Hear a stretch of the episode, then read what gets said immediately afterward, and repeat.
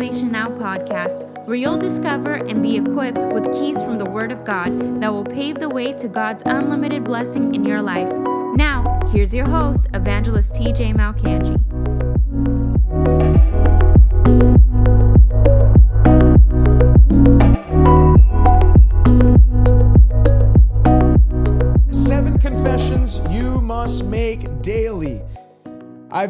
Talked briefly yesterday about the power of confession, namely the, uh, the power of your tongue, in that you can release death and life from the words that you speak.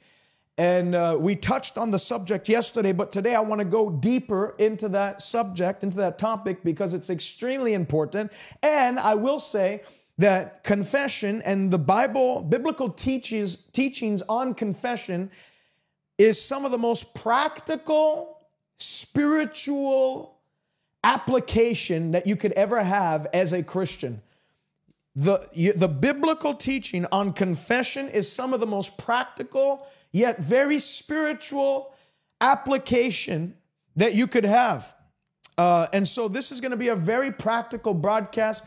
I'm going to show you seven things, seven biblical confessions. Now, I know there's a lot of people they get they get all weirded out when you talk about confession because they've only had um, exposure to like those success gurus in the world that talk about the power of your words and all that. Well, let me tell you something. Where do you think the power of words and all that stuff, where do you think they got that from? Remember, the devil's the counterfeit of God. The devil will take what God means for good, he'll pollute it, stain it, twist it for selfish reasons and uh, for perverted reasons. But that doesn't mean that the the principles are not found in the scripture.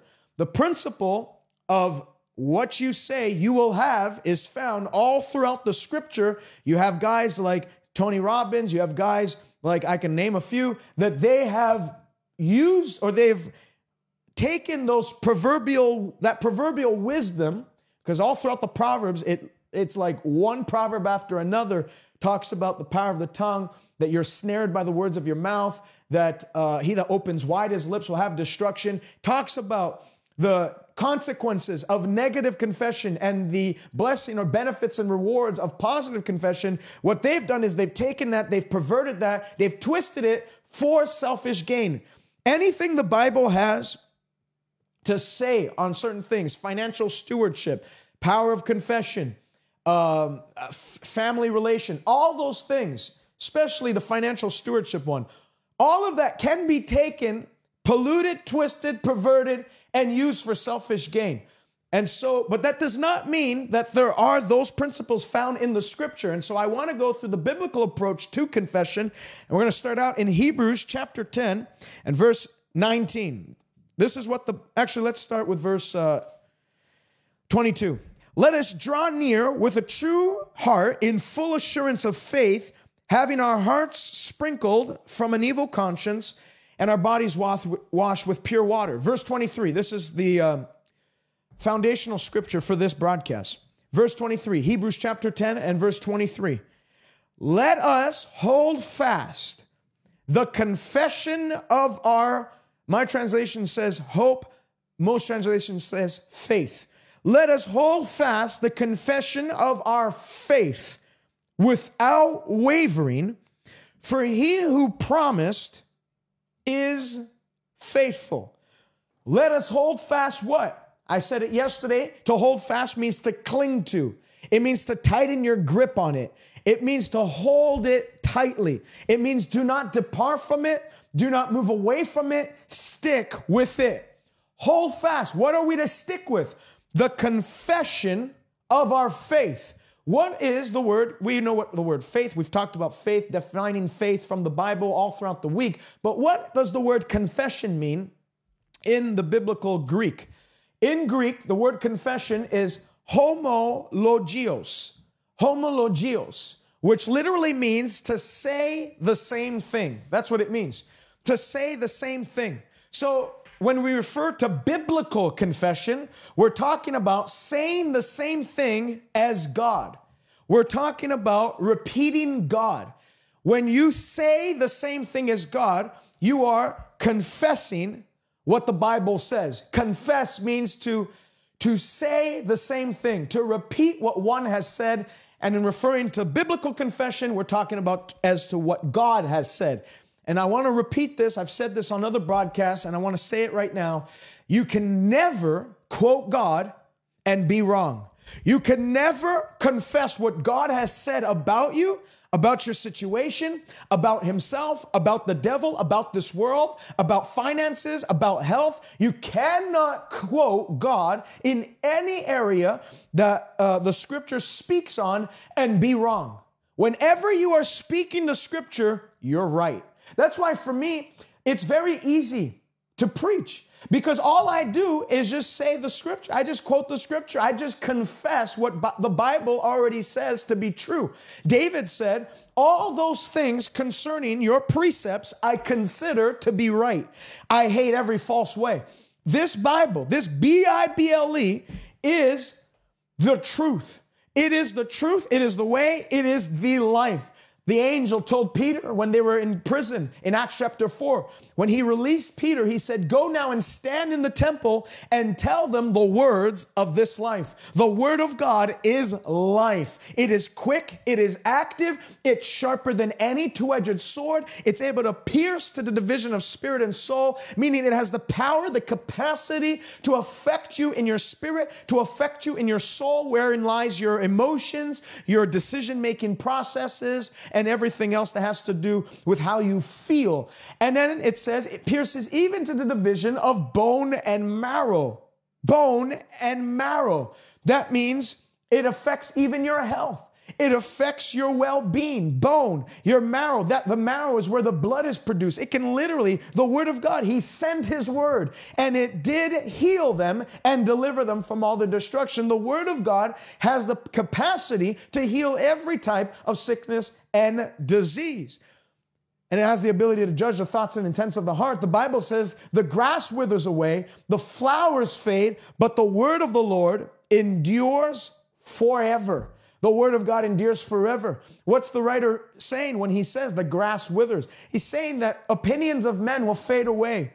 What you're seeing right now is not, is not eternal.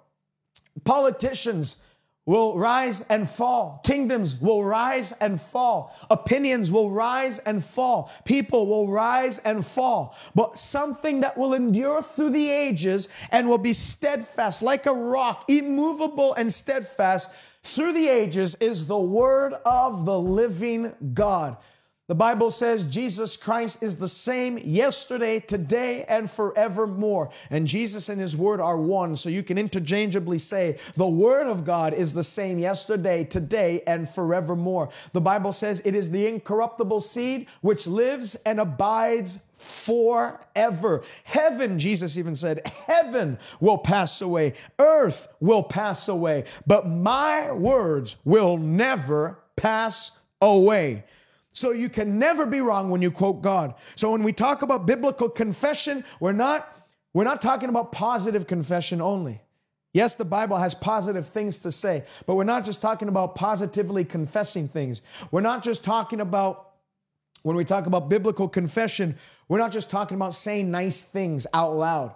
We're talking about repeating those things which God has said concerning our lives, concerning our situation, concerning Himself, concerning the devil, concerning this world, and concerning people. Hallelujah. So the word confession is homologios, which means to say the same thing.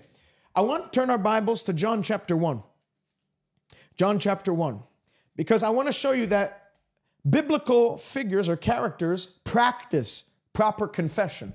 That this is not something that just stirred on in 1970 or 1950 or something that's uh, uh, of, uh, of recent memory. This isn't something that just came out in the last hundred years. This is something that you're going to see even John, not the apostle, but John the Baptist, using in his own life. Verse 19 of John chapter 1 says, Now this is the testimony of John when the Jews sent priests and Levites from Jerusalem to ask him, Who are you? Who are you? Verse 20, he confessed.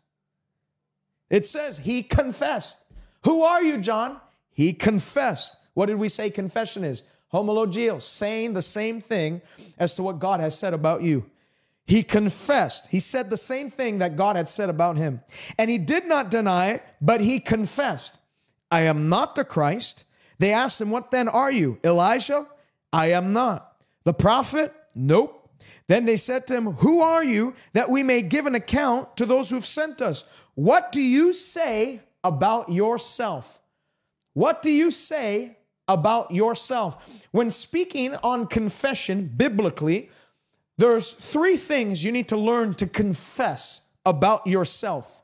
And John, we'll see him uh, confessing something about himself, who he was created to be, his destiny, what he found himself to be from the scriptures or what was declared over his life from the angel uh, in light of biblical prophecy in Isaiah 41 and, and so on. But there's three things you need to learn to confess about yourself daily. One, and we're going to get through those seven confessions, and the seven confessions have to do with these three things. One is who you are in Christ.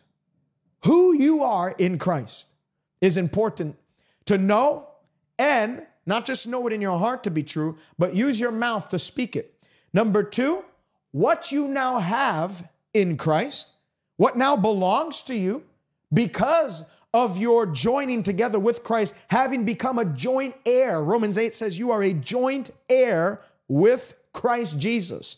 A joint heir. What's an heir? An heir is someone who has received an inheritance from somebody. And so God has an inheritance for the saints. You read that in Ephesians 1.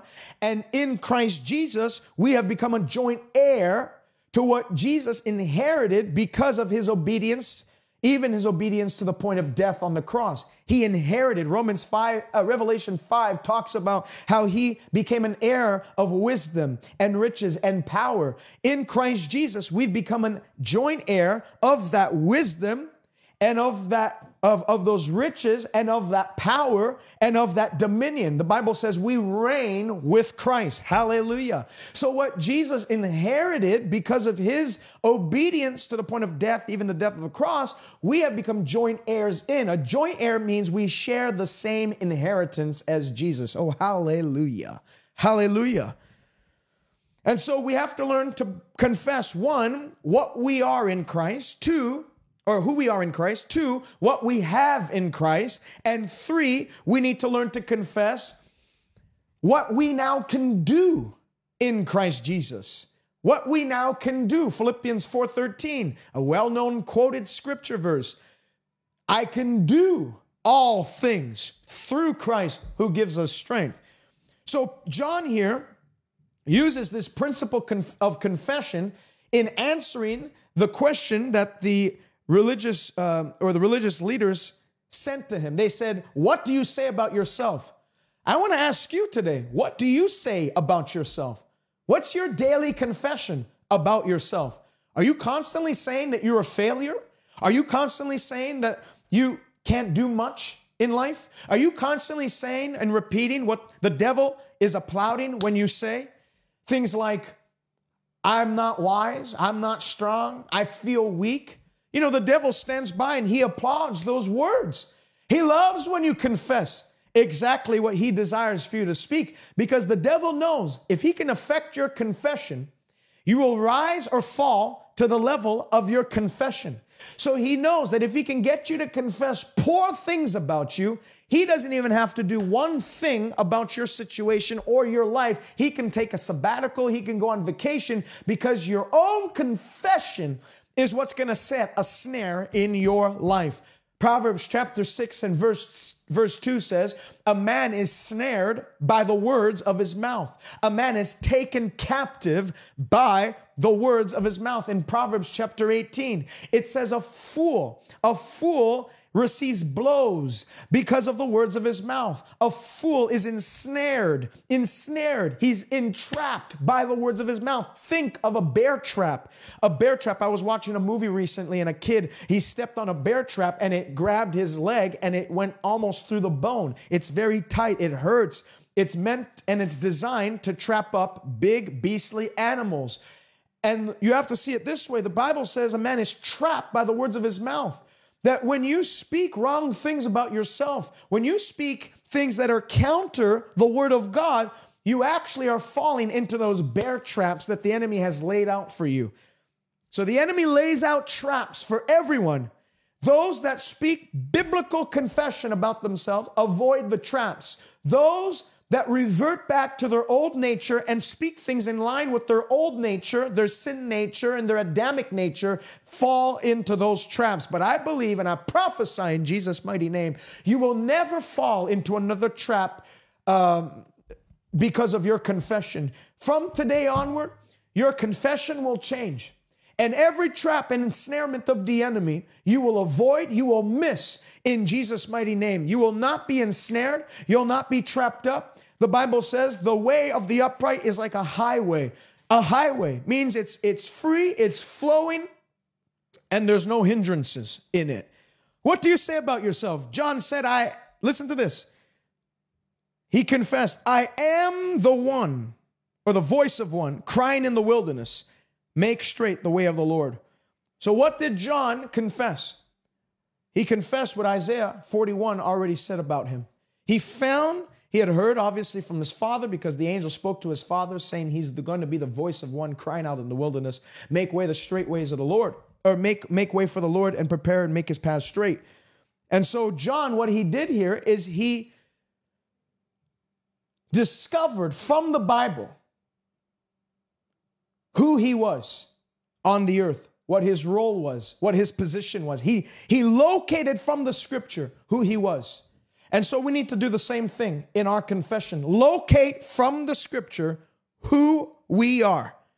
Many Christians are ignorant to who they are in Christ, what they have in Christ, and what they can do in Christ. And because of such, they are held captive by limitations.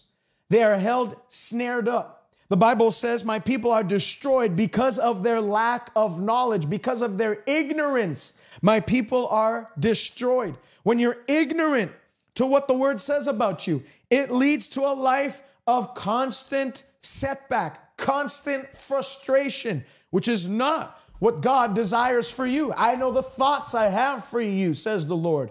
And remember, he says, I'm not a man that I should change my mind concerning you. So his thoughts haven't changed. And he said, My thoughts are to give you a future and a hope, to bless you and not to harm you, to prosper you and not destroy you. My people have gone into captivity. Isaiah 5:14, my people have gone into captivity because they have no knowledge. Don't be a perpetual victim of hell, not because uh, simply because you, you're ignorant to what the word says about you. It's not because the devil's on your back specifically. It's not because the devil has targeted you specifically. The only reason the devil is allowed to continue his reign in people's life even after they become Christians is because of their confession. Because of their confession. You keep saying you're cursed, guess what's going to happen? You'll stay cursed. The devil will gladly accommodate your negative, poor, unbiblical confession.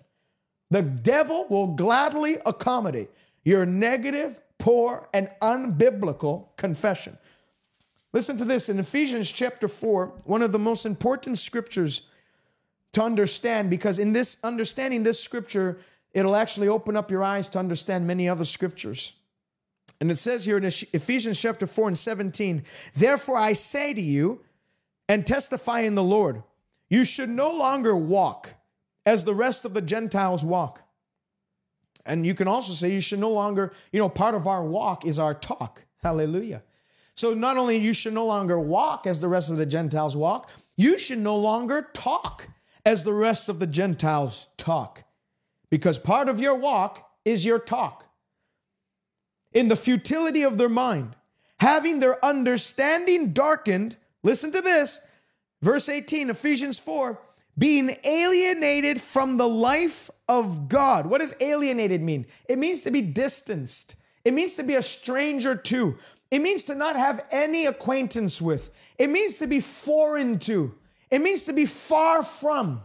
The Bible says you will be far from the life of God. I don't know about you, but I don't want to be far from the life of God, which is the source of help and the source of power in my life. I don't want to be far from the blessing of God. I don't want to be far from the inheritance and reward of God. I want to be close to that. I want to see it while I'm in the land of the living. But the Bible says you will be far from the life of God. Why? Not because God has chosen to take you through the valley. No, you'll be far from the life of God because of the ignorance that is in you and because of the blindness of your heart.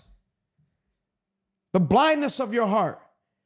So he says, because of people's ignorance and because of people's blindness, because they have not seen, you know, I've said this before and I say it again God sees you in Christ Jesus. God sees you as more than a conqueror. God sees you as blessed with believing Abraham. God sees you as the head and not the tail. But it's not enough for God to see you that way. You need to start seeing and saying those things about yourself. Oh, come on.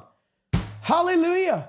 It's not enough for God to say that you're more than a conqueror. You need to see it yourself and say it, confess it, repeat it for your own life.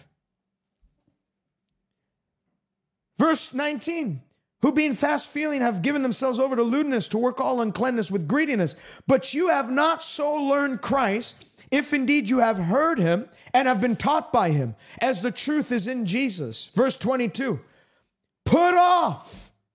This is important. You need to put off concerning your former conduct the old man, which grows corrupt according to the deceitful lusts the old man means your Adamic nature. If you haven't put off the Adamic nature, you still talk like you're bound to sin. You still talk like you're under the grip and the, the reign of terror of the devil. You still talk like you're under his tyranny still. You still talk like you're a failure and a defeated foe. You still talk like you're a wretched, deprived thing. You still talk about those things. The Bible says you'll continue to grow corrupt according to the lusts or deceitful lusts. The Bible says the old man is growing corrupt according to the deceitful lusts. But you must be renewed in the spirit of your mind. Well, Romans chapter 12 and verse 2 says how we are renewed. The Bible says, Be not conformed to the patterns of this world, but be ye renewed by the what? The transformation of your mind. Be ye renewed, be ye transformed by the renewal of your mind. How do you renew your mind? Ephesians 5 says, We are washed by the washing of the water of the Word. The Word of God cleanses our mind. The Word of God renews our mind. The Word of God is a mirror by which when you look into, you start to see yourself in Christ. Just like a natural mirror, it shows you your natural blemishes. It shows you if you have a pimple. It shows you if you need to put on some makeup. It shows you if you have some gunk in your eye. A natural mirror shows you what your natural physique looks like. In the same vein, a supernatural mirror shows you what you look like supernaturally because of who Christ has made you to be. The Bible says in Second Corinthians chapter 3 and verse 18, we all with unveiled faces, unveiled. There's nothing hindering us from seeing this because the word of God is before our eyes. With unveiled faces, the scripture says, we are looking into this mirror. And we all, with unveiled faces, are being transformed into the same image as we look into this mirror, we are being transformed into the same image. How, from what? From glory to glory by the Spirit of the Lord God Almighty. We are being transformed. So when you look into the Word and you start to download into your heart what, who Christ is, and now that I'm in Christ, who Christ is, is I've become an heir of those same things. You know, the Bible is a book about Jesus. The Bible is a book about Jesus. And the Bible says it's a mirror because it's no longer I who lives, Christ now lives in me. And the life I now live, I should live by the Son of God who lives through me. The Bible says it's God who is at work in me and through me to do his good pleasure. Hallelujah. So when you look into this mirror, we're seeing who Jesus is, and we've been clothed with Jesus. So it's now who we are in Christ. And as such, we go from glory to glory by the Spirit of the Lord. We're being renewed in the spirit of our mind. Verse 24 says, When you are renewed in the spirit of your mind, you have now put on the new man, which was created according to God in true righteousness and holiness. Hallelujah. So essentially, Paul is writing to the Ephesians and he's saying the way that you put on the new man, the way that you put off the old man, the way that you no longer walk in the, in the flesh or in the, the, as the rest of the Gentiles walk, the way you do that is by making proper confessions in light of your renewed mind, which was renewed by the, the word of God. Hallelujah. A major part of putting on the new man daily, put on the new man, he says which is created according to God, in the image of God, in the likeness of God. If you want to be like God on the earth, if you want to be godly, being godly means like God.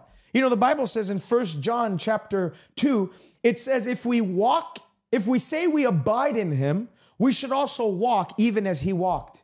If we say we abide in him, if we're going to call ourselves Christians, we need to start showing this world that we are indeed Christians, which Christian literally means little Christs. Little Christ. I'm not saying you are Jesus. I am not saying you are the Savior of the world. I am not saying you are the Christ or the Messiah. I am saying that the word Christian literally means little Christ. When it's first used in Acts chapter 11 in Antioch, they refer to them as Christians. What they were saying, the original Greek literally means these men are Christ like or little Christ. They look like Christ to us. That Jesus that we nailed to that tree years ago, it seems to us that he has replicated himself, he has duplicated himself himself. He was like a seed sown on the earth. And now there are many that look like Christ, talk like Christ, act like Christ.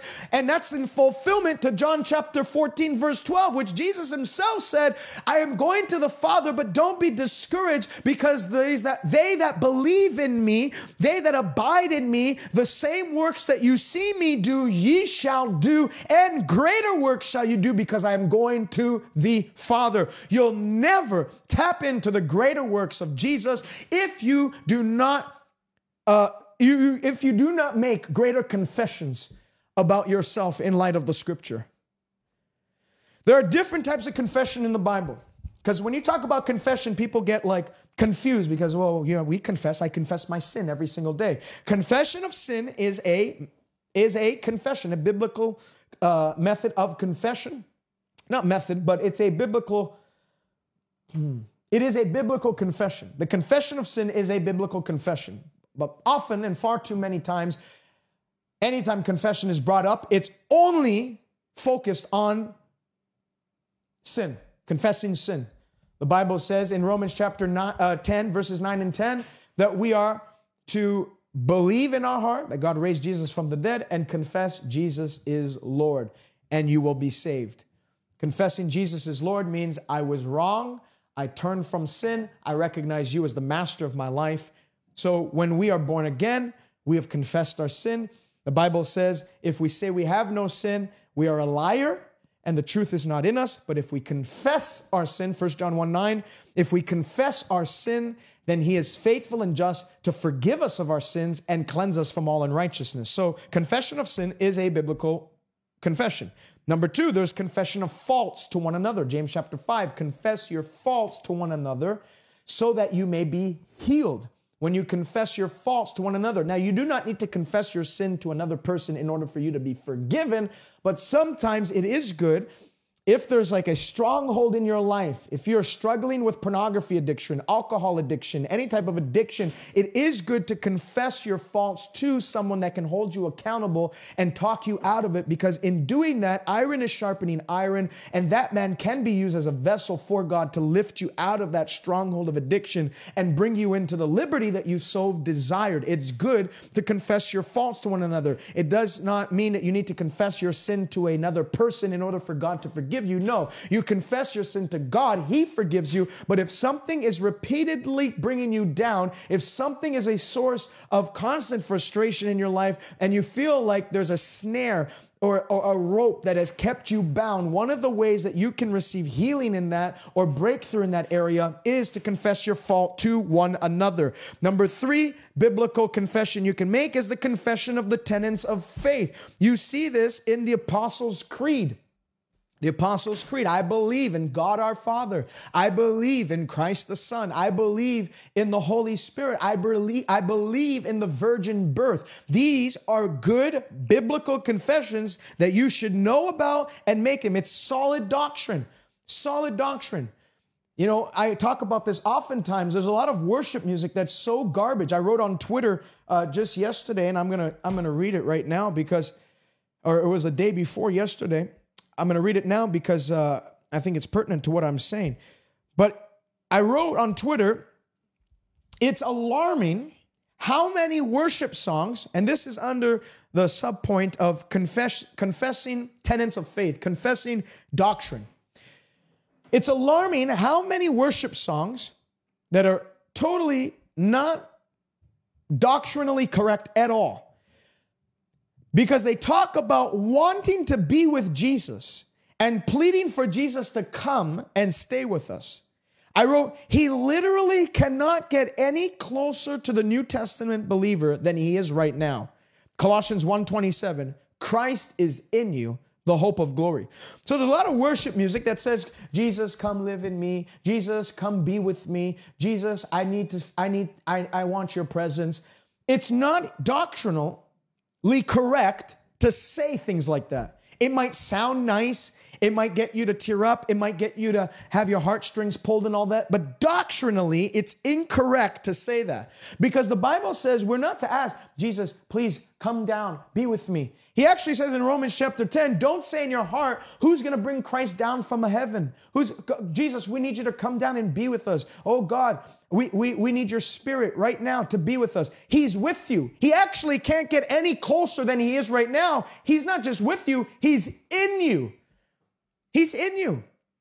There's a song I used to sing until I was corrected. And you know, I'm very particular with how I sing and what I sing. I'm not going to say, Jesus, I need you. I have him. I have him. He's in me. To confess that you need him means that you don't have him. And if you don't have him, then you need to get saved. I have him. I have him. Hallelujah. Some people need to hear this today because you've been singing songs that have kept you depressed and feeling like God's not with you. He's with you. You don't need, uh, my goodness, some of the junk that goes out there. And I know the, the, the viewership's probably going to go down now because I'm offending everybody. And it already is going down. I'm offending a lot of people, and that, that's all right. I don't care who I offend. I want to be b- biblically correct. I don't care if this offends you. I want to be biblically correct. The Bible says you are the temple of the Holy Spirit and God lives in you. The Bible says that uh, you are the temple of the Holy Spirit, whom you have from God. Jesus said, The Holy Spirit of truth, who dwells with you, will live in you. So, what are we doing? Singing, Lord, I, I need you to be with me. He's with you. What you need to do rather is confess, God, I thank you that you're with me. God, I thank you that you're by my side. God, I thank you that you said, I'll never leave you and nor, nor will I ever forsake you. God, I thank you that you said me, Lo, I'm with you always, even to the ends of the age. You know what's insulting to God? God, be with me. He already said, I'm with you always, even to the ends of the age. So quit saying, I need you. Say rather, I thank you that you're with me and that you're behind me and that you're above me and that you're beneath me and that you're all around me. Christ in every eye that sees me. I thank you that Christ is in me, the hope of glory. Hallelujah. So there's tenets of faith. I got a little sidetracked. I have to say that. Obviously, the Holy Ghost wanted me to say it. But there's the tenets of faith, which refer to uh, repeating, God, confessing doctrine. But today I want to zone in specifically on confessions of faith, specific faith confessions. Psalm 91 is a faith, specific faith confession. You read what the psalmist writes in Psalm 91. He says, He who dwells in the secret place of the Most High will abide under the shadow of the Almighty. I will say of the Lord, He is my, I will say of the Lord, verse 2, I will say of the Lord, I will say of the Lord, I will confess of the Lord. He is my refuge and my fortress, my God, in him I will trust. Surely he will deliver me from the snare of the fowler, from the perilous pestilence. He'll cover me with his feathers. Under his wings I'll take refuge.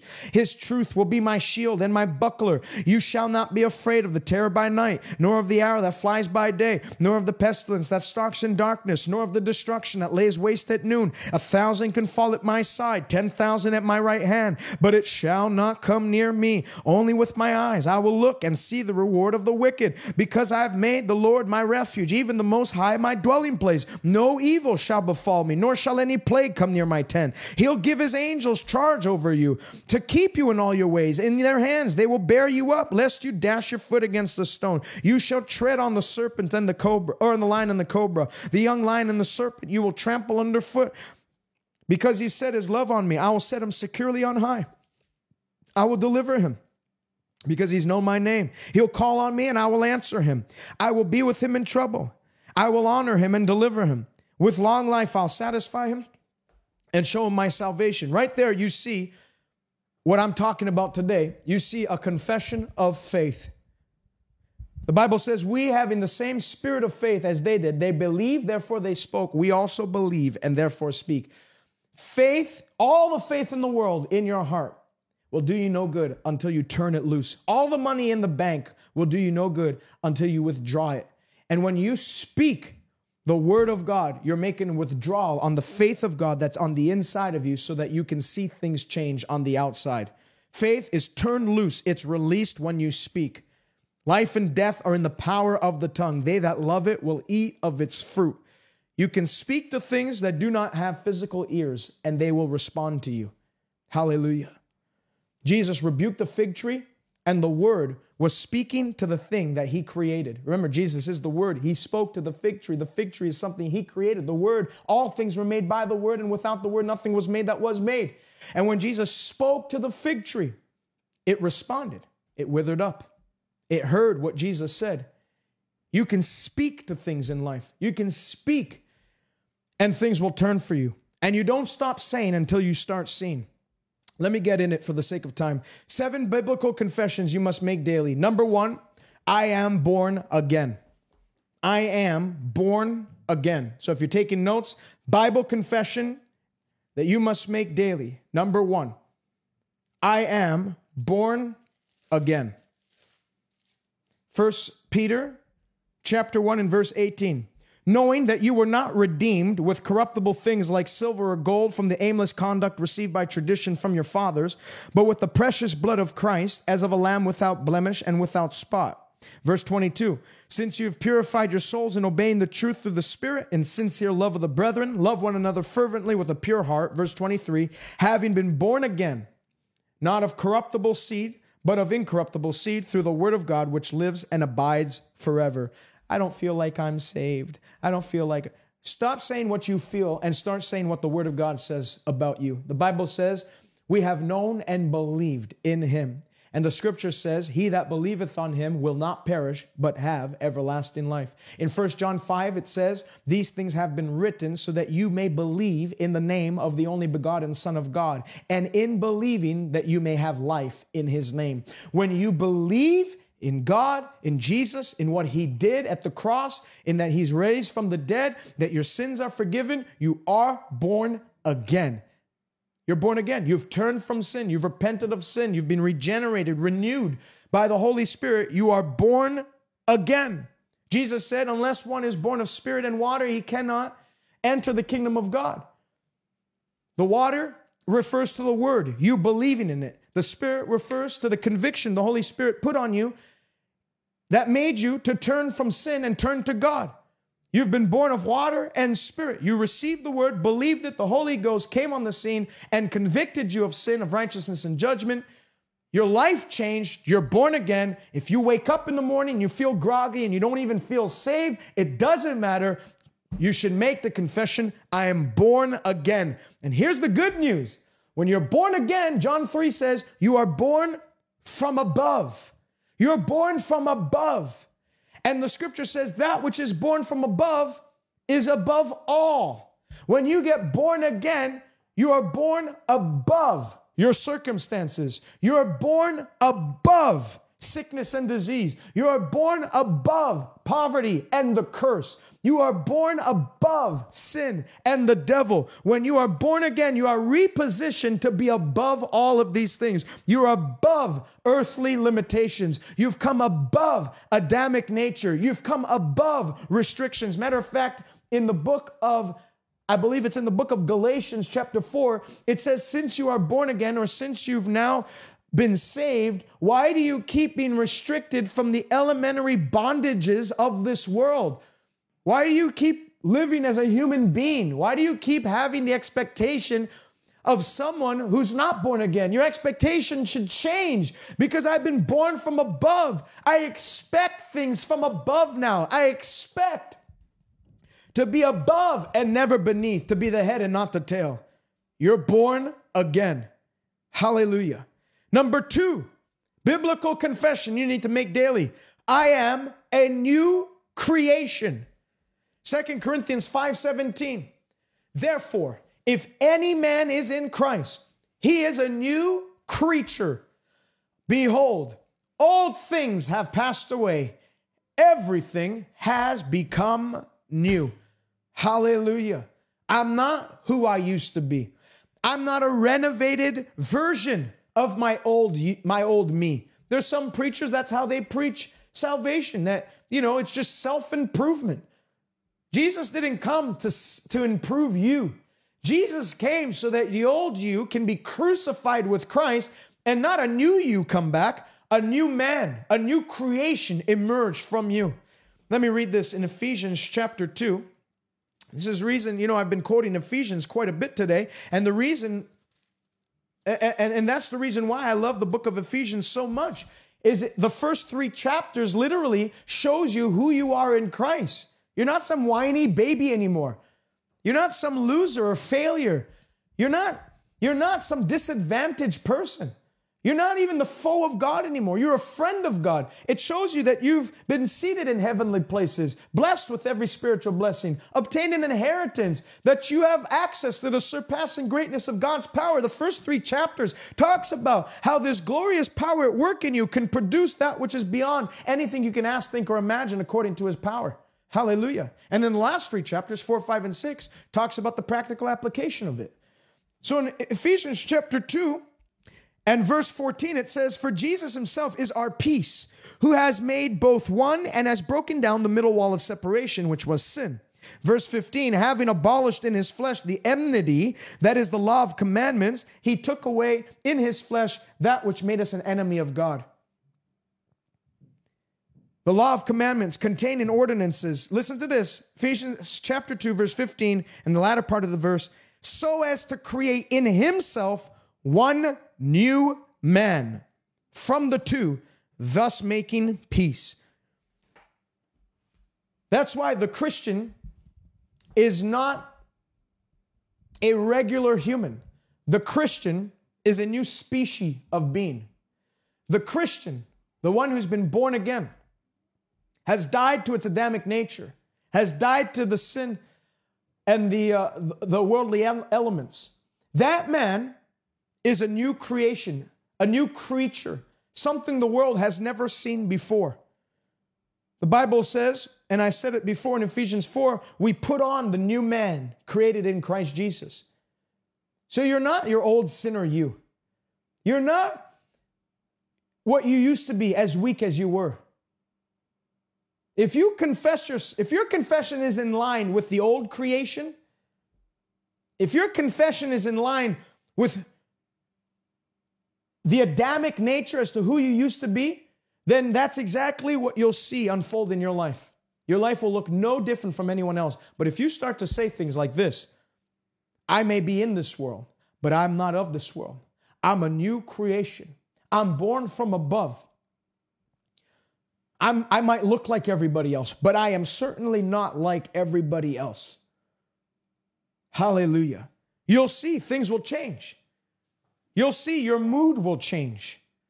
You know, people are waiting for right feelings to come before they start making right confession. You don't wait for right feelings to make right confessions. You make right confessions and then right feelings will come. So I'm going to say this again. The gospel does not center in on self improvement. And any gospel that talks about you just an improved, uh, uh, you're an improvement of your old self is a false gospel. The gospel is not Him, it's, it's not just Jesus being with you now, but you're still your old, wretched old thing. Bible even says, Paul says in Romans 7, he says, Who will flee me from this wretched body? Who will, who will free me? Speaking of who he was before he came to Christ, who will free me from this body of death? He says, Thanks be unto God through Jesus Christ. I've been set free from the laws of sin and death by the Spirit of life that is now in me. Hallelujah. You're a new creation. The Bible says in Titus 2, you've been regenerated, renewed according to the Holy Spirit, which He's poured out on you in lavish manner. Number three, confession you must make daily I am delivered. I am delivered. I need, I need deliverance. I need deliverance. I'm sure you do. But the only thing that's going to get you delivered is understanding that your deliverance has already come. It's a critical key to actually receiving deliverance is understanding that you are delivered. Not you will be delivered. Not in God's timing deliverance shall come. You are delivered. Colossians chapter 1 verse 13. Who hath delivered us? Who has delivered us? Who has delivered us? I'm convinced that most preachers and Christians just need a grade two English education. Go back to past, present, future tenses of words. Because a lot of preaching, it's like they don't understand the tense of a verb, the way they speak. Some of you are looking for deliverance, and I want you to know that in God's timing it shall come. Who has delivered us from what? From the dominion of darkness and translated us into the dominion of light. Hallelujah. Listen to Isaiah chapter 51. Listen to me, all who hope for deliverance. Isaiah 51, verse 1. Listen to me, all who hope for deliverance. Are you watching me right now and you're hoping for deliverance? Are you watching me right now and you're seeking deliverance? Are you watching me right now and you are still pleading with God for deliverance? This is what he's saying. Listen to me. Here's how you can have it.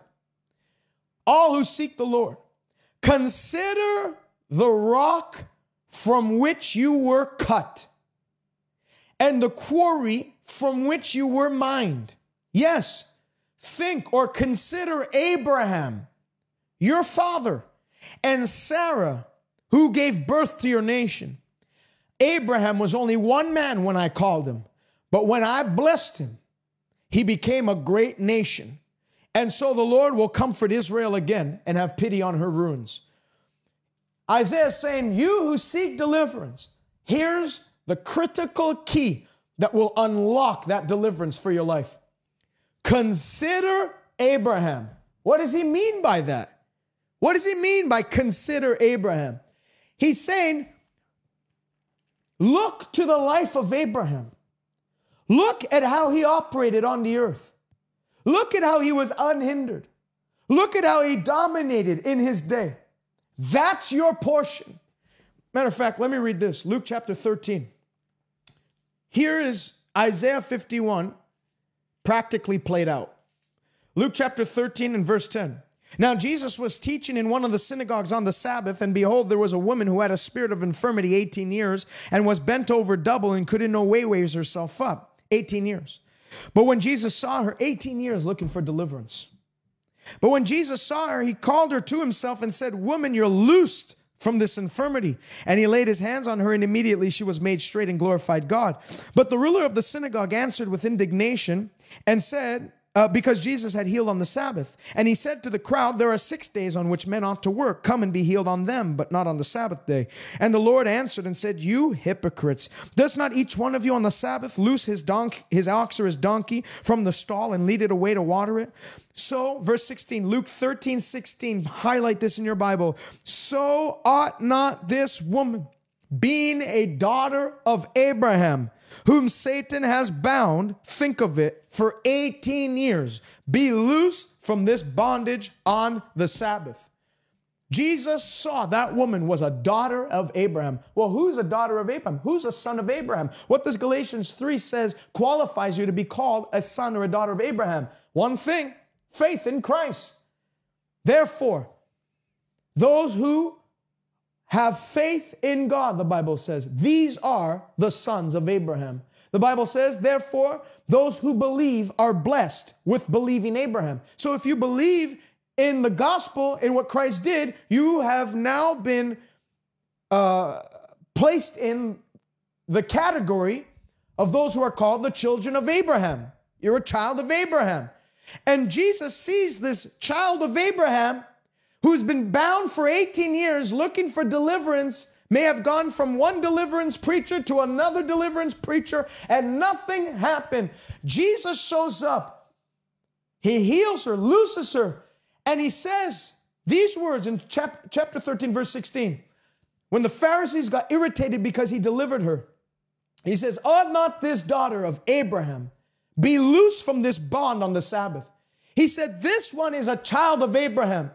Her destiny is not to be bound, is not to be held captive, it's not to be oppressed by any devil, by any sickness, by any infirmity, by any depression. Because she is a daughter of Abraham, she is entitled. Her birthright is freedom. Hallelujah. Hallelujah. You look at Jacob, you look at Isaac, you look at Joseph. They live free and they live in dominion on the earth. They live blessed. Why? Because they were the physical descendants of Abraham. We are the spiritual descendants of Abraham. And the Bible says, if you belong to Christ, you are Abraham's seed and heirs according to the promise or recipients of the same promises that Abraham received from the hand of God. Your birthright via redemption is freedom. Your birthright is deliverance because of redemption. That's why Jesus said, Ought not this woman, this daughter of Abraham, be loosed 18 years too long? So when the Bible says, You who seek deliverance, consider Abraham your father, that's what it's saying. Consider Abraham, he's your father. And as your birthright, hallelujah, as your birthright, you are to be set free. That's why it should irrit- it irritated Jesus to see that woman bound. He, the woman didn't even come to Jesus and say, Jesus, please heal me. He just saw her there and knew that she had been there for 18 years, crippled up by a spirit of infirmity, a demon of sickness. 18 years. It irritated Jesus. It angered him. It caused him to, to groan in the spirit and say, Come here, lady. Enough is enough. You're a daughter of Abraham. This isn't your lifestyle. This isn't your portion. This isn't your destiny. This is no way to live. Be loosed. Receive your portion. Receive your inheritance. If you're watching right now, I saw someone say, I'm sick for 12 years. Ying ying. Well, in the name of Jesus Christ, you're loose from that infirmity. Your portion as a child of Abraham is not sickness, it is health. Your portion as a child of Abraham is not depression, it is joy. Your portion as a child of Abraham is not anxiety, it is it is it is peace. Your portion as a child of Abraham is not fear, it is boldness by the Holy Ghost. Your portion as a child of Abraham is not weakness, it's strength. Your portion as someone who is of the family of the faith is not death, it is life. It is not defeat, it is victory. It is not failure, it is triumph. Hallelujah. Hallelujah. So, you who seek deliverance, Stop saying, I need deliverance. Start saying, I am delivered. For he hath delivered us from the power of darkness and has transferred us into the dominion of his dear Son. Listen to this in Acts chapter 26. Paul speaking of his encounter that he had with the Lord. One of the things Jesus told him in verse 18 is, well, let me read 17. I will deliver you from Jewish people as well as from the Gentiles to whom I now send you. So, Paul's mission, Jesus said, I'm sending you now to do this, to open up their eyes in order to turn them from darkness to light, from the power of Satan to God, that they might receive forgiveness of sins and the inheritance. What inheritance? The inheritance of a child of Abraham, the blessing of Abraham. Hallelujah. That they might receive forgiveness of sins and an inheritance among those who are sanctified by faith in me. But notice in verse 18, the first thing I'm sending you to open their eyes. That's where it comes down to. That's what I'm trying to do. Open your eyes. I'm trying to open your eyes. I'm trying to show you. You don't need, you're not looking to be delivered. You're not seeking deliverance. You have been delivered. The devil wants to keep you bound by telling you you still need to do X, Y, and Z if you'd like to be delivered. Salvation itself was not enough. Anybody that tells you that salvation itself was not enough to produce deliverance in your mind and any, anywhere else in your life, that person has preached you a different gospel and has maligned the blood of Jesus. Anyone, I heard a preacher say that the blood of Jesus is not enough to bring deliverance, that we need to go through deliverance steps in heresy of the highest kind. I, I doubt that man will make heaven. You have trampled on the blood of the, of the Son of God. You have insulted the Spirit of grace. The blood of Jesus is all you. Anyone that says it's not enough is probably not going to make heaven. And I'm not trying to be mean or harsh. I'm just saying if you don't have faith in what the blood has done, then you don't have the faith required to get into heaven. And there are people who say that salvation itself was not enough. Do you understand the very word salvation in the Greek is sozo, which literally means to be delivered? So when you're saying I'm saved, you're saying I'm delivered. So quit saying I'm saved, but I need deliverance. It's an oxymoron. There are two words that cannot go in the same sentence. It's like saying, I'm married, but I need to get married. It's like saying, I'm a married bachelor. You can't. You're either married or you're not. You're either delivered or you're not. The devil will keep you bound if you keep on saying, I'm telling you, the devil will gladly accommodate your poor confession. He loves to hear you say, I need deliverance. I need deliverance. He loves to hear you say, I wish to be delivered. He loves that because he sees now your eyes have not been opened to the truth that deliverance has come. That's why Jesus said in John 8 32, They are my disciples who abide in my word, and they shall know the truth, and the truth will set them free. Hallelujah. The truth will set you free. The truth is, you've been set free. Now you need to receive it. Quit going by what you're feeling. I'll, I'll confess I'm delivered when I feel delivered. All right, you'll never feel delivered because confession precedes possession and not of the promise and not the other way around. It's not possession of the promise and then comes confession. It's confession of the promise that leads to possession of the promise. Confession leads to possession of the promises of God and it's not to be flipped the other way.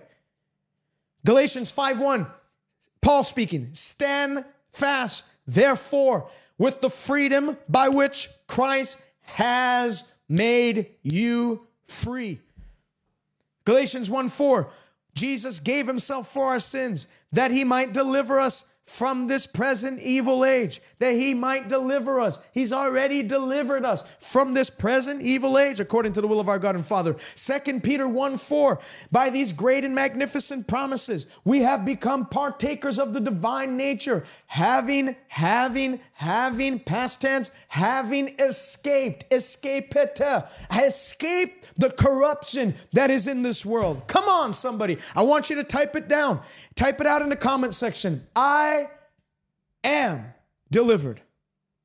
I am delivered. Number three, p- confession number four I am righteous, even as he is righteous. How many of you know we're all just sinners saved? But no, I'm not a sinner. I'm not a sinner. Don't call me a sinner because I'm not a sinner, because the Bible doesn't call me a sinner. Well, if you're saying you're not a sinner, you're saying you've never sinned. Again, you've never sinned a day in your life since you received Christ. No, I may have sinned. It doesn't make me a sinner. I may have made a mistake. I may have made an error. It doesn't make me a sinner. Does not make me a sinner. Positionally, he who knew no sin became sin on my behalf that I might become positionally the righteousness of God in Christ Jesus. So don't call me a sinner. I am not a sinner. I've been saved by grace. I am now the righteousness of God in Christ Jesus. 1 John 3 7 says, Do not be deceived. He that practices sin is of his of the, his father the devil, but he that practices righteousness is righteous even as he is righteous. Now people get confused because they say, well, you know, I can't say that because, you know, I, I sinned just yesterday. You may have sinned. You may have made a mistake. You are not a mistake. You may have made uh, an error. You are not an error. You may have failed. You are not a failure. I may have gone to McDonald's. I am not a hamburger. I may have gone into a car. I am not a car. I may have, you know, played hockey. I am not an NHL hockey player. Just because I did something does not mean I identify with that thing. Don't identify with sin, identify with righteousness. The Bible says he has justified us by faith in God and what Christ did for us. Justified. The Bible says in Zechariah chapter 3, a vision of Joshua the high priest seen in heaven, and he saw the devil that was accusing the brethren, accusing him before God day and night. The devil kept bringing accusations. He's dirty. He's sinner. He's a sinner. He's been stained, polluted by this world. And God said, Shut up, Satan. Is this not my brand that's been plucked from the fire? And he then commanded the angel to take tongs from the altar. Uh, sorry, he commanded the angel to take the turban off uh, Joshua's head and the dirty garments off his body. And he said, Bring new garments and put a new white and clean turban on him. That is a symbol of what happens to us when we come to Christ. Our old sinner self is done away with. Romans chapter 6, the Bible says, in baptism, we were baptized into death as Christ died. And as Christ was raised from the dead, even so we have raised to newness of life. The Bible says in Romans 6, continually, continuing, it says that the old body of sin may be done away with, that we should no longer be slaves of sin, that sin no longer should reign in our lives, for we are no longer under law, but under grace. The Bible Bible says we are no longer sinners. The scripture says we are now instruments of righteousness for God to work in and through us on his behalf. Hallelujah. So the next time the preacher says, How many of you are sinners in this place? Lift your hands. And if your hand's not lifted, I just know you are a, sinner because you just proved to me you're a liar. You can you have my permission, grab the hymnal in front of you, roll, get it nice and tight in your hand, and whip it right at his forehead. No, I'm kidding. Don't do that. But he's totally wrong. And if he makes you put you on the spot and makes you feel bad for it, you can quote Second Corinthians chapter 5 and 21 and that that one scripture will put put that to rest. I am righteous. Type that in the comment section. I am righteous, even as he is righteous, washed by his blood. You keep saying, telling yourself you're a sinner, you don't even know what the blood did. The blood did not just come to forgive your sin. The blood wasn't just shed to forgive your sin. If you just got your sins forgiven, you'd still go to hell because you're not just a forgiven sinner. We have our sins forgiven. But I said it before, we're now a new creation, and God would not make an unrighteous new creature. What God makes, He makes righteous. You were not recreated, regenerated, renewed as an unrighteous new thing. When he made the new creation, he made the new creation righteous with his own righteousness imputed to it. Number five, I have dominion. It's about to get fun in here. Luke chapter 10 and verse 17 through 19. I have dominion. That's right. I'm not at the mercy of the devil. I am not subject to him. He is subject to me. I am not running from him. He is running from me. I am not dominated by demons or devils or anything the devil would fashion and form as a weapon sent to prosper against me. I am dominated over him. The Bible says, No weapon formed against me can prosper. Nothing he could ever do can dominate me, but everything I do will dominate him. Luke chapter 10 and verse 17, the Bible says, and the 70 disciples returned with great joy, saying, Lord, even demons are subject to us in your name. Jesus said to them, I saw Satan fall like lightning from heaven. That scripture is very important because the Bible says Satan has fallen from heaven like lightning. A lot of people say that, um, you know, they read in Job that Job, it, in, the book of Job, chapter 1, it talks about Satan being in the presence in the courts of God and conversing with God.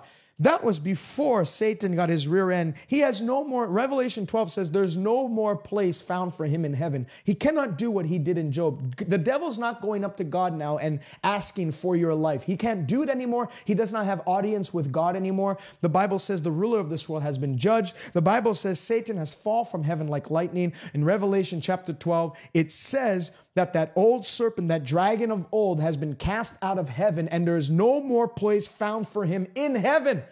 And the good news is, is where he cannot go, that's where you are positioned.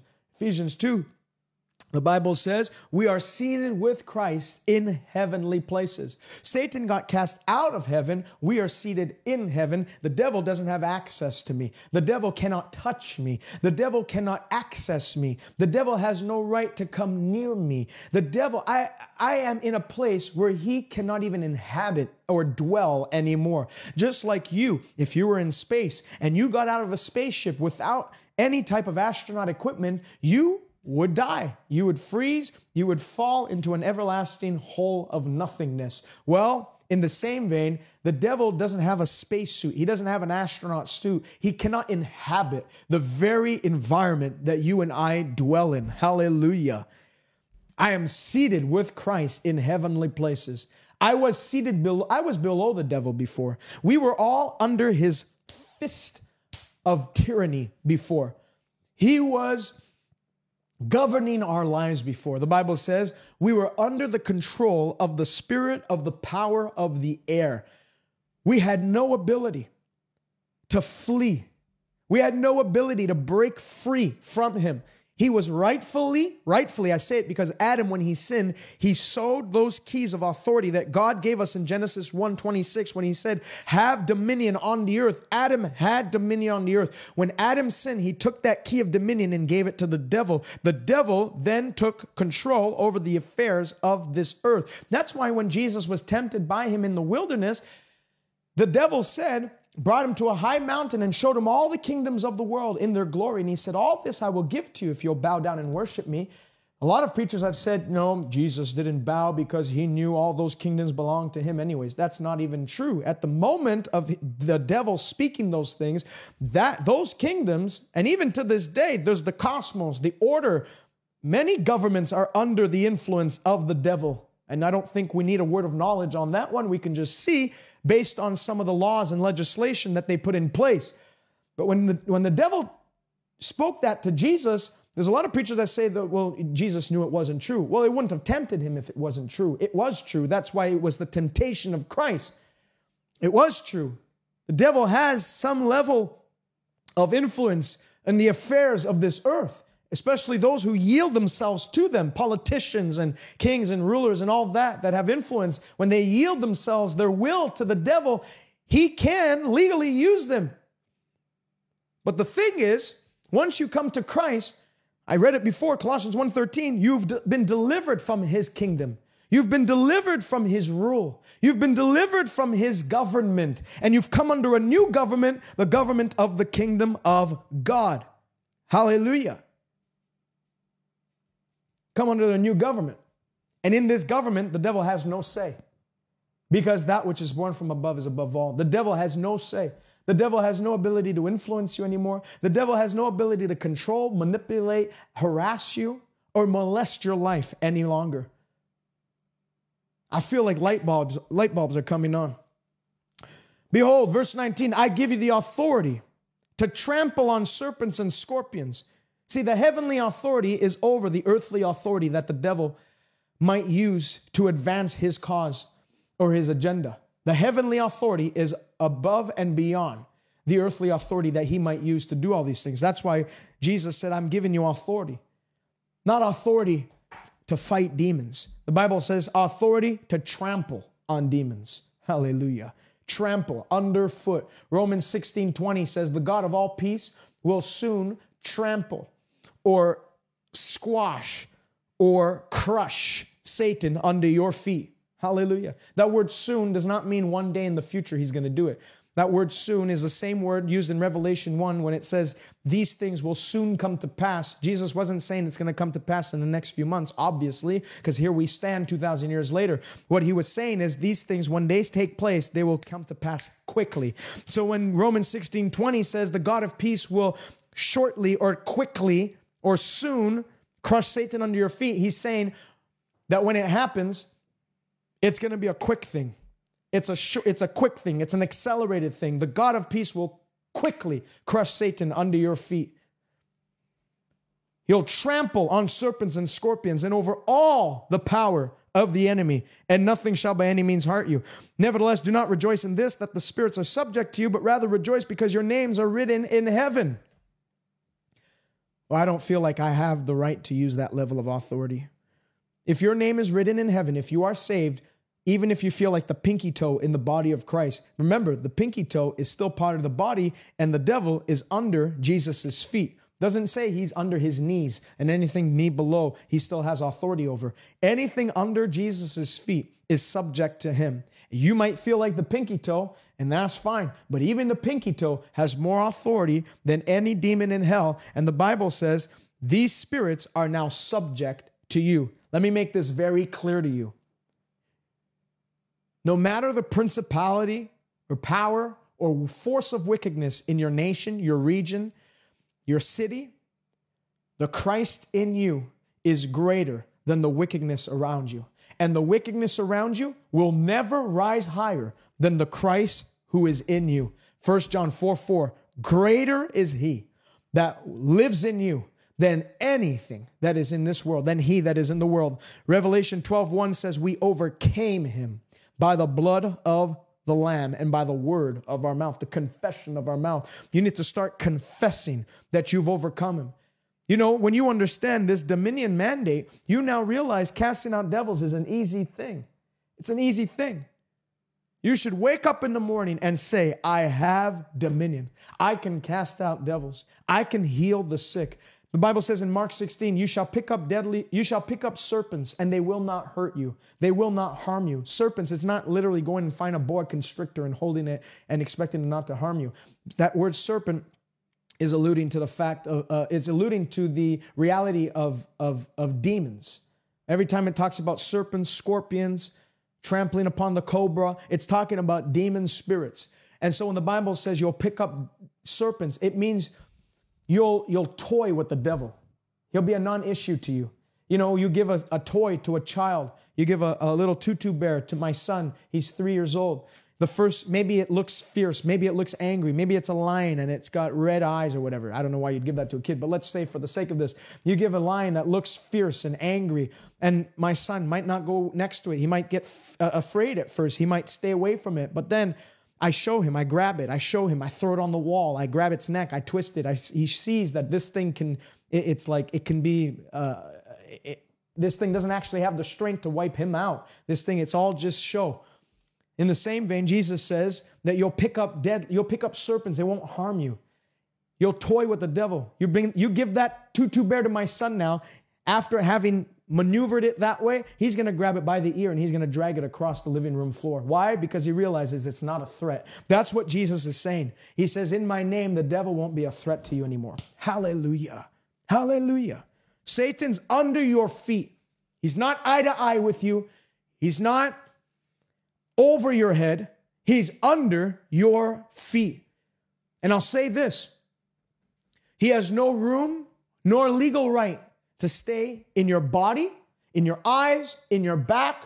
Any pain that you're feeling and experiencing right now, any type of macular degeneration in your eyes, any type of degeneration in your body, any organ that's been misfunctioning and has caused problems, anything in your blood that has caused problems to your liver and your kidney, in the name that is above every other name, that thing gets subdued and eliminated from your body right now. The devil has no right in your pancreas. He has no right in your kidney. He has no right in your liver. He has no right in your lungs, in your heart. He has no right in your knees. He has no right in your back. He has no right in your feet. He has no right in your eyes. He has no right in your brain. He has no right in your mind. He has no right to give you a headache. He has no right. The only legal right the enemy or the only legal place the enemy has a right to remain is under your feet in the mighty name of Jesus Christ. Number six, confession you must make daily. I have the mind of Christ. You are not stupid. You are not slow. You are not ignorant. You have the mind of Christ. What was the mind of Christ? John, chapter 6, the Bible says there was a great multitude, 5,000 men, not counting women and children. They said, Where can we find such a great amount of food to feed all these people? The Bible says Jesus said, This he asked them himself knowing what he would do. He was in the wilderness, he had five loaves, two fish. Anybody else would have panicked and said, We don't know what to do. Jesus himself knew what he would do. When you have the mind of Christ, you're not stupid, you're not at loss for words, you're not um, restricted on solutions, you're not empty of answers. You are a solution provider to your generation. You're not a liability to people, you're an asset because of that mind of Christ working in and through you. You are not stupid. Well, I'm not the sharpest tool in this. Quit saying that. Your IQ jumped many levels the moment you came to Christ. The Bible says we have not received the spirit of this world to know the things of this world, but we have received the spirit of God that we might know the things freely given to us by God. Who has known the mind of the Lord that we may instruct him? But we have the mind of Christ. I have the mind of Christ. I can think the thoughts of Christ. I know the ways of Christ.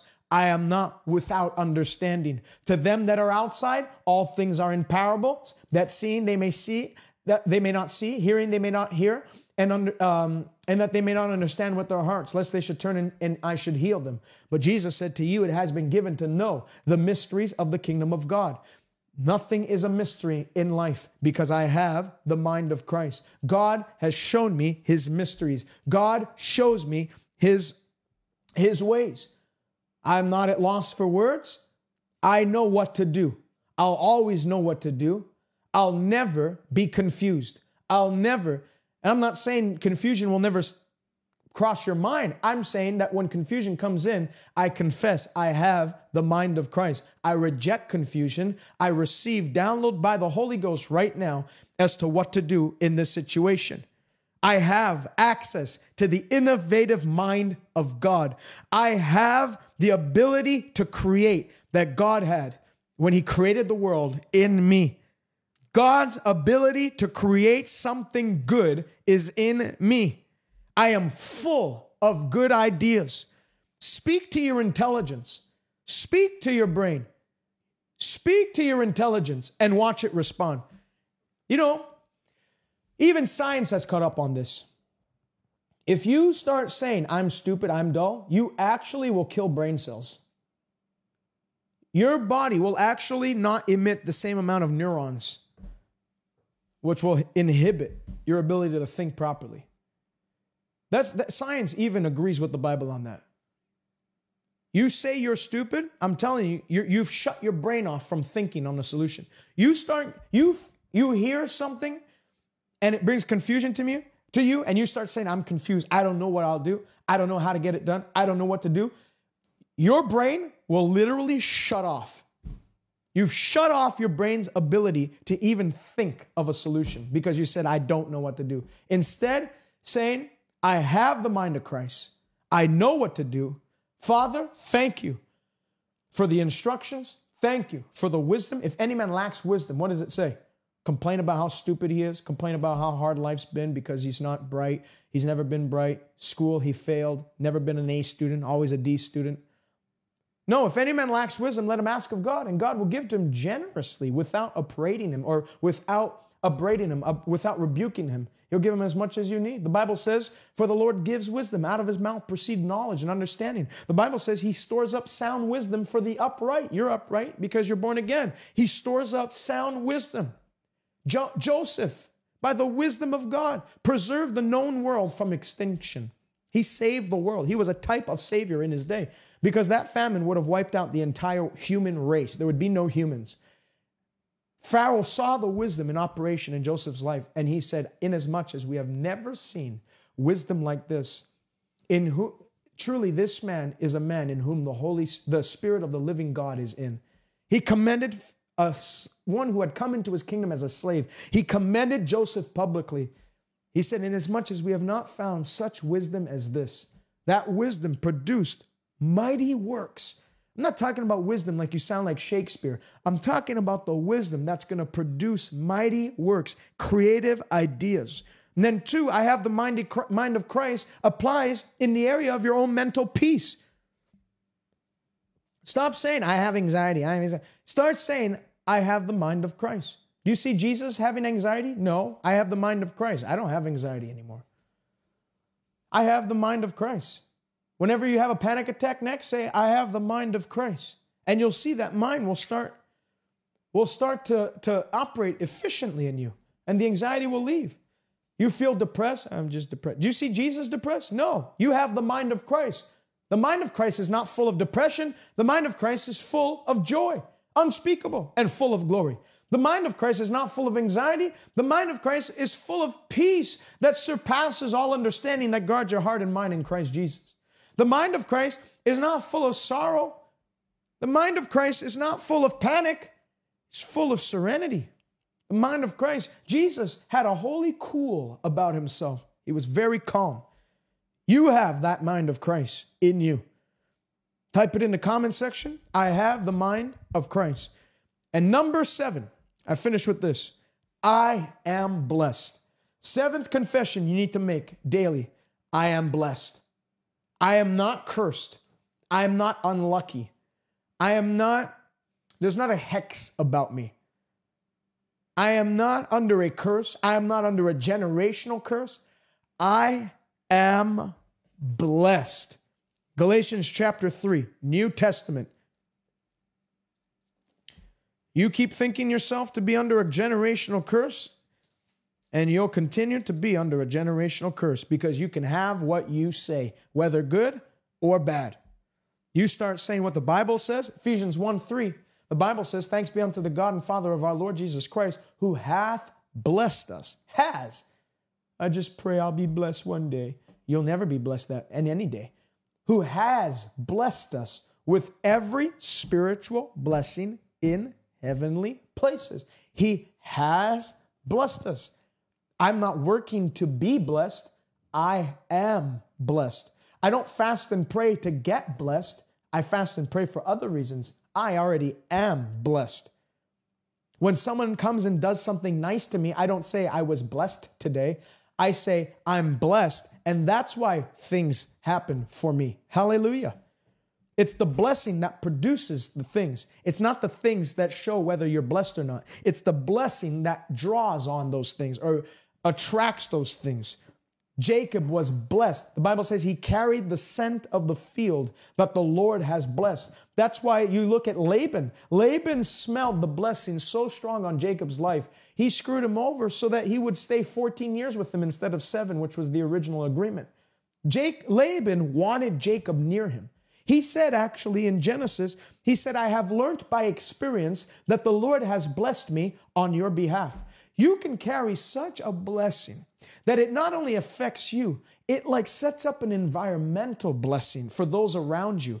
That even people that are around you, family members, they get like that associated blessing just by merely being with you. Lot carried this environmental blessing. He stuck with Abraham, his, his uncle. And as God blessed Abraham, Lot became increasingly great and multiplied to the point where the land could not even hold Abraham and Lot's herdsmen all at once. They had to split because they had become too great. Isaac sowed in a famine and reaped a hundredfold return in the same year where the Philistines were trying to reap minimal crops and harvest. And the Bible says that the Philistines envied Isaac. The blessing of God does not make you a pity to your generation, it makes you an envy to your generation. They envied Isaac. The Bible says, and they saw Isaac prospering until he became very prosperous. Joseph, you look at Potiphar. Potiphar made Joseph charge over all his house because he saw that the Lord was with him and that he was a successful man. And the scripture says he saw how Joseph prospered and continued prospering until he became very prosperous. That same blessing is on you. The blessing of the Lord maketh a man rich and adds no sorrow unto it. Now, many people they think the blessing's just about money. It includes money, certainly, but it's not just about money. I'm blessed in everything. My family is blessed. My children are blessed. My children's health is blessed. My home is blessed. My home, when people come in, they feel blessed. They feel peace. They feel joy because there's an environment of the blessing. My car is blessed. Everything I put my hand to touch is blessed because I am blessed because he has blessed me with every spiritual blessing in heavenly places. Galatians chapter 3 Verse 10 For as many as are of the works of the law are under a curse. For it is written, Cursed is everyone who does not continue in all things written in the book of the law to do them. Verse 13 Christ has redeemed us. Has, has, has. I still feel cursed. Has, has. Either believe what the Bible says about you or just discard the whole thing. I mean, it, he has. Well, I still feel. cursed. I don't care about what I feel. I care about what is spoken. I care about the word, what the word of God says. I don't care. Feelings are fickle. Feelings are up and down. Feelings will mislead you. The Bible says the carnal man, it produces death. Produces death, instability. Feelings are fickle and they will mislead you. The word of God will always lead you forward and upward. Christ has redeemed us from the curse of the law, having been made a curse for us. For it is written, Cursed is everyone who hangs on a tree. Verse 14, that the blessing of Abraham might come upon the Gentiles in Christ Jesus, that we might receive the promise of the Spirit through faith. What's the blessing of Abraham? I'm glad you asked. Let's turn to Genesis chapter 12. And the Lord said to Abraham, Get out from your country, from your family, from your father's house, to a land that I will show you. I will make you a great nation. I will bless you. I will make your name great. You will be a blessing. You're not going to be a glorified panhandler. You're going to be a blessing. You're going to meet the needs of your generation. You're going to be a solution provider for those that are around you. You will be a blessing. And I'll bless those that bless you, and I'll curse those that curse you. And in you, all the families of the earth shall be blessed. It's a sworn blessing God has put on you in Christ Jesus. It's such a great blessing that God even went to the extent that anyone that even blesses you, that blessing, they'll have a measure of it on themselves. I'll bless them. Anyone who's daring enough to curse you, I'll take care and I will curse them. No wonder the Bible says if your enemy is hungry, give him food. If that enemy is thirsty, give them bread or uh, give them water. For in doing so, you'll heap coals of fire on their head, and the Lord will repay you.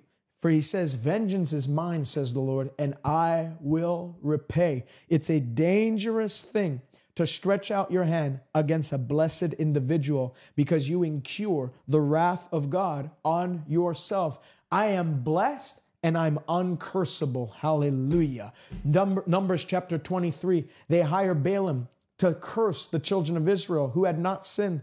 And God said, I have not beheld iniquity in Israel. I have not seen any sin in them. And in so doing, or, or because of this rather, God has blessed Israel and nobody can renounce that blessing. The Lord has blessed them and nobody can curse them. You are not just blessed, you're uncursable. So stop worrying about that witch in your town that said something. Stop worrying about that social media account that came on your thing that had 666 as their profile picture and said, Cursed are you, blah, blah, blah, and did all that stuff. Who cares about them? Every devil in hell, every witch in hell, every warlock in hell, everyone can come together and join hands and curse you. It wouldn't matter because when God is behind you and the blessing of God within you and the greater one living in you, they can curse all they want. The Bible says the curse without a cause will never take place or will not alight. Hallelujah. Hallelujah. Hallelujah. You're not cursed, you're blessed. That blessing, You see it in Uzziah's life. Second Chronicles 26, 5. As long as, the Lord, as long as Uzziah sought the Lord, the Lord made him prosper. I did a little word search on that word prosper. I was interested, you know, because a lot of people have a problem with prospering. They have a problem with we're all about just we're just supposed to suffer. We're just supposed to yeah, we suffer for the gospel and that people are going to hate us and if we have to give our life for it, we have to give our life for it. It's not it's not a mystery. So everyone that uses Paul's letters that he suffered and all that and they say still sometimes we got to suffer with depression and anxiety and poverty and lack. Sometimes he's talking to when did you grab the gospel torch and bring it throughout the unreached tribes of the amazon and suffer no you're not. You're in your nice air conditioned you're in your nice home you're in your nice uh, uh, you know you have a car you have a home you have all that stuff.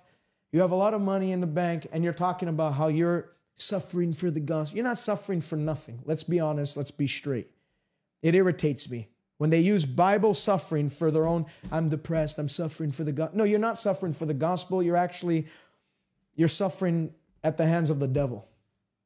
And he's deceived you into thinking that it's something righteous that you're going through. It's not righteous. God hates your depression. Learn to hate your depression. God hates that sickness. Learn to hate that sickness. Stop pampering it. Stop embracing it. Stop tolerating it. See it for what it really is. Attack it and fight the good fight of faith so you can lay hold of the breakthrough in Jesus' name. So I looked at the word prosper in the Hebrew, Second Chronicles 26 5. And it literally means to be thrust forth with violent might. It means to be rushed, advanced, and make progress. So I put all that together and I came up with my own definition based on what I've read.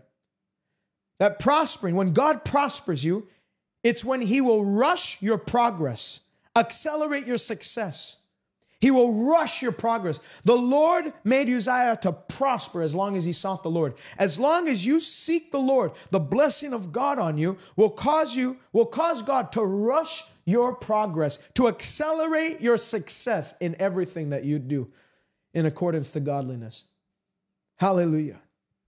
Those are seven biblical confessions you need to start making daily. And I'm going to finish with my own confession of faith over you. I felt to do this before. I want to make my own declaration over you based from the Word of God and what we talked about today. I want to declare some Bible covenant promises over you today. You are not a failure. You will prosper. You will be Christ like. You'll no longer suffer shame in your life. God will wipe away your reproach once and for all. Your enemies will see your promotion and exaltation. Those arrayed against you will stumble and they will fall. The Lord that began a good work in you will bring it to completion, whether the devil likes it or not. You are no longer to be considered an ordinary person. You are now a champion in your generation.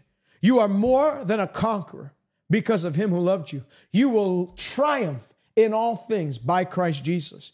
Doors will open to you supernaturally. And I felt to do this for pastors and those in the ministry. If you're a pastor, if you're an evangelist, the chairs in the room that you preach in shall never be empty. Begin to declare that over yourself. If you're a pastor watching and you've had empty seats, start to speak to those seats. I talked about it before. Even things without ears can hear. Seats, chairs, you will be filled. You will never be empty. There will never be an empty seat in this house. The only problem we'll ever have as a church from this day onward is not enough seats to hold the crowds that come in. In Jesus' name, God will fill this house for His glory. Hallelujah. Seven Bible confessions you must make daily. Write them down, re listen to this sermon, write it down, uh, make a poster out of it, do whatever you have to do. But these are great things. I'm telling you, and, and you don't you don't stop saying this because you said it for 30 days and nothing changed. Moses went before Pharaoh, let my people go. Did Pharaoh let the people go the first time? No. He didn't stop saying, let my people go until they started, he started to see the fulfillment of what God promised him. Don't stop speaking until you start seeing. Even Elijah did not stop speaking. He said, I hear the sound of an abundance of rain. He didn't see in the, he didn't see an abundance of rain. He didn't see a cloud in the sky. He just started, he's kept on speaking it. He kept on making that confession. He kept on saying what God had said until he saw what God had said he would do. I hear the sound of an abundance of rain. Hallelujah. Hallelujah. Praise the Lord. Thank you, Lord Jesus. Thank you, Lord Jesus. If you're watching now, the very first confession you need to make is confession that Jesus is Lord of your life. If you've never done that, you need to make that right now. If you're not saved, I'm telling you, there's a real hell to shun and a real heaven to gain. God didn't make hell for you, He made hell for the devil and his angels. God said, I've gone to make a place for you in heaven, that where I am, there you might be with me also for eternity. Heaven is a prepared place for prepared people. Are you ready to meet the Lord? You've never done that? You need to do that now. Pray this prayer with me. If you have prayed this prayer and you've lived for the Lord and you were on fire for God, but you've gone lukewarm, you're not ready to meet Jesus. If Jesus were to come back right now, you would shrink back in humiliation and embarrassment because you you've not been living the life you know you should be living. There's secret sin in your life, things that you haven't told anybody, things that only God knows. Today, repent of sin, turn away from it. Get rid of that anger and bitterness in your heart. Turn to Jesus. Come to me, all that are weary and heavy laden, Jesus said, and I'll give you rest. That rest is not in alcohol, in drugs, or in woman, or in fame, or in money. That rest is in Jesus. Pray this prayer with me. Pray this with me. And believe that as we pray this, you'll be born again. Your sins will be forgiven, and you'll never be the same. Pray this from the bottom of your heart. Father, in Lord, in Jesus' name, I believe you raised Jesus from the dead. I confess Jesus is Lord. Come live in me. Forgive me of my sin. I repent. Fill me with your spirit. Where I was weak, make me strong. In Jesus' name, I am saved, I am healed, I am whole, and I'm never turning back.